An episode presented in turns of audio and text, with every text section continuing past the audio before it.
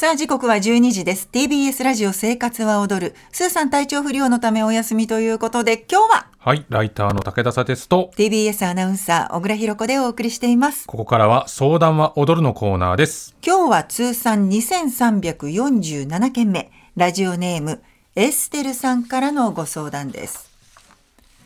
砂鉄さん小倉さんこんにちは。こんにちは。お二人にご相談したいのは子供が通う幼稚園における保護者間コミュニケーションの違和感についてです。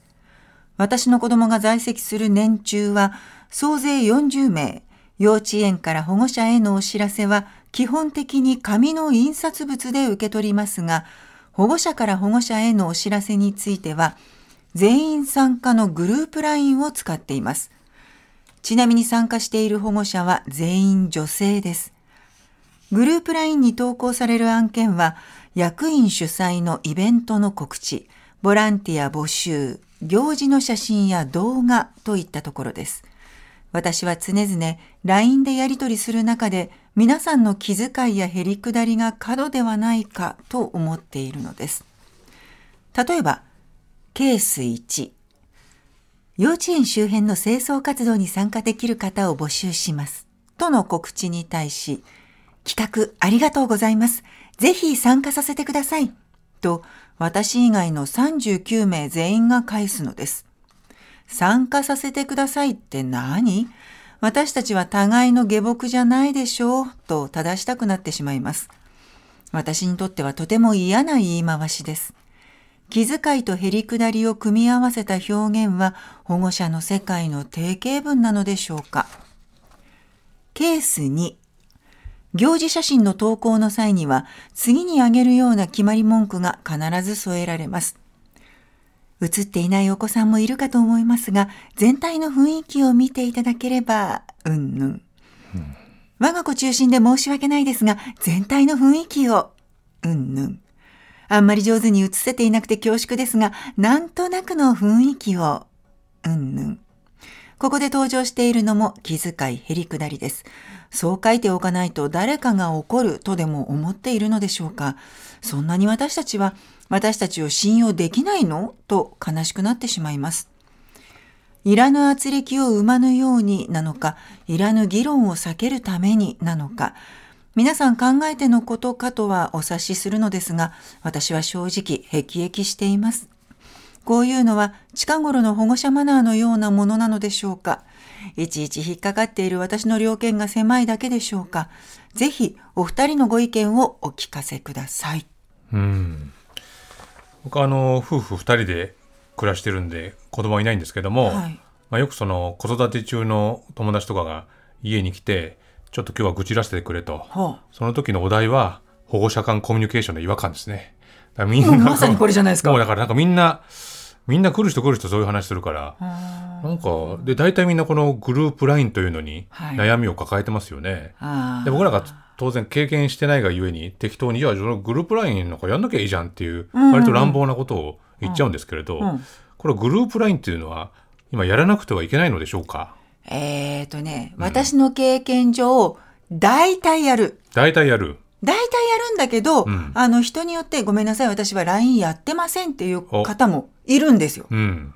で、そういう方はそういう方で、LINE やってないのですいません,、あの、ショートメッセージにしてくださいとか、あとはメールにしてくださいとかもしくはあの、お会いした時に、うん申し訳ないんですが、口頭でお伝えいただけますかとか、もうそれぞれ対応が違いましたね。LINE でもその人やってるでしょ、多分。きっとね。うん。で、その、やっぱり、なんていうか、最初のうんスタートダッシュが大事ってことですか？その、ダッシュっていうか、その、なんていうか、この、あの人はあんまりこういうグループとかに参加しない人なんだっていうふうに思われた方がいいってことなんですかね？スタートラインにつかないってつこと？かないという。うん。ほう。違うんですか？それは。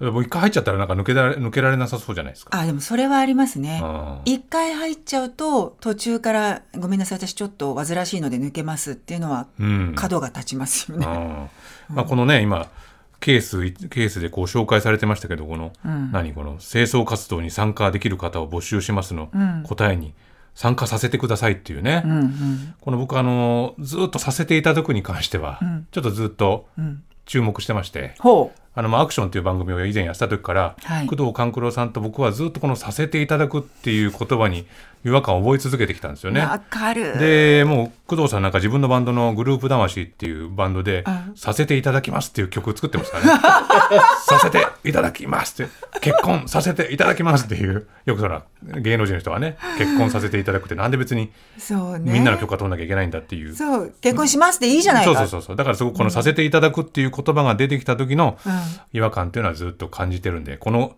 方のエステルさんの言うこの「させていただく」ってなんだよっていうこのツッコミには非常にこうシンパシーを覚えますよね。いや、そう、そうなんだからね、参加しますでいいですよね。ねえ、うんうんでもそういうここ細かな言葉遣いをなんかチェックしてる親玉みたいのがいるんですか？こういう LINE グループには。いや、あのね、最近はね、ええもう、それこそ昔はそういうね、なんとかモンスターみたいな、うん。ちょっと逆らっちゃいけないグループがいるみたいなのが、はいはいはい。結構取り上げられてたと思うんですけど、うん、最近はさすがにそれももう、ちょっと時代的に違うよねっていう雰囲気も保護者の間にあって、だもう、あんまりこういう、そういうのはないと思う。えうん、表だって。表だって。はいでなんとなくこの参加してる人たちがその空気感の中でこういう言葉遣いをみんながしてるからそれをしているだけっていうことでそれを何もみんな強制してるとか、うん。一つ一つの言葉をチェックしてるっていうことがあるわけではない。ないわけですよね。っていうかむしろその波があるならそこに乗っ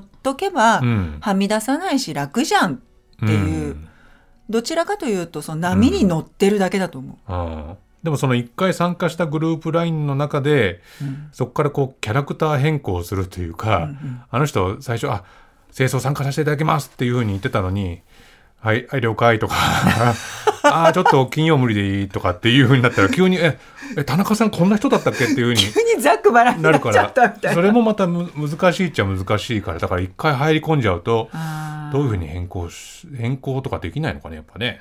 うーんとか、まあま、徐々にマイルドにしていくとかね、うん。ここまでじゃなくて企画ありがとうございます。ぜひ参加させてください。じゃなくてありがとうございます。参加しますにまず、うん。これを2ヶ月続けるとかね、なるほど、うん、うん、そうですると徐々年に変わってくる。越えるぐらいに参加します。の一言で終わりぐらいみたいな、そういうふうに徐々にこう変換していけば 気づけば半年後田中さんの口調が変わってるという ことにもなるわけだ。で年長さんになる頃に「はいどうも」みたいな感そうじでかそうか。ああでもこれやっぱりそういうのは気気になったらずっと気になりだしちゃうでしょうね。いやもう気になりだすと目が探しちゃうじゃないですか、ええ。アンテナがもうピーッと反応して、でもその当然だけどその、うん。まあ、お子さんがその同じ保育園に通っ幼稚園に通っていて、まあ、親同士は別にそこで何か、まあ、共通なところはまあ同じところに通ってるっていうところでしかないわけだから、うん。別にそこでみんな仲良しこよしやる必要もないしそれぞれいろいろな働き方暮らし方、育て方があるわけだから、うん。すごい難しいですよね。そうね。でもなんか、私本当に鈍感だったので、今も鈍感なんですけど、だからこう保護者のその足並みという面で言うとうん。あんまり私揃える方じゃなかったと思うんです振り返った時に。うんでそう考えるとうちのむ上の子たちとかは、あもうちょっと遊びに誘われてたのかなとか。うんなるほど。あそういうふうに考えちゃうわけですね。うん。うん。振り返ってみるとあなんか悪いことしたかなっていうのはうん。少しありますね。ああ僕はあのマンションで暮らしててマンションの前に朝その幼稚園の送迎バスが来るんですけど、はい、で子供とそのとお,、まあ、お母さんが多いですけど子供とお母さんたちの群れがいる時にはすごくわわーわーわーっていう元気そうで、うん。でもいざそのバスが来て、うん。子供たちがこうバスに揺られていくとそこに残されたお母さんたちはなんかこう、うん、これなんかあんまりなんかこう合致してない感じあるぞっていうか微妙な空気も流れてるぞなんてことをちょっと 遠目から邪推してるんでしょ？邪推してます。それはこっちの邪推が悪い。邪推が悪いっちゃ悪いんだけど。佐哲さんの邪推ね。でもそこでなんかもう本当はみんなそれぞれ7人なら7人8人なら8人まあできれば早く帰りたいんじゃねえのかなと思ってんだけどうんあれはどういうお話をする？んですか？でもそこでそれこそ今度こういうこといきませんか？とか、そうそうそうそう。うんそうね。次のあのお祭りのうん。何々どこで買いましたとか、ええ。そういう細かい情報。ああそうかそうか。そうそう。どこで売ってたとか。ああこの間のプリントに書いてあったあれって実際どういうことなのかなみたいなことを言うと。すり合わせ。うん、でもその時に小倉さんは「あこちょっと失礼しますって言って結構早めに早めに言ってたと。お疲れ様でしたみたいあなーじゃあまたみたいな感じでそれをまあ冷静に考えて、まあ、もしかしたらちょっとね子供の誘いとか増えたのかもなかもなってさっきおっしゃってましたけど、うん。でもその方が良かったんじゃないですか。そこで。そう私向いてないからね。多分。そこに残ったとしても。うん。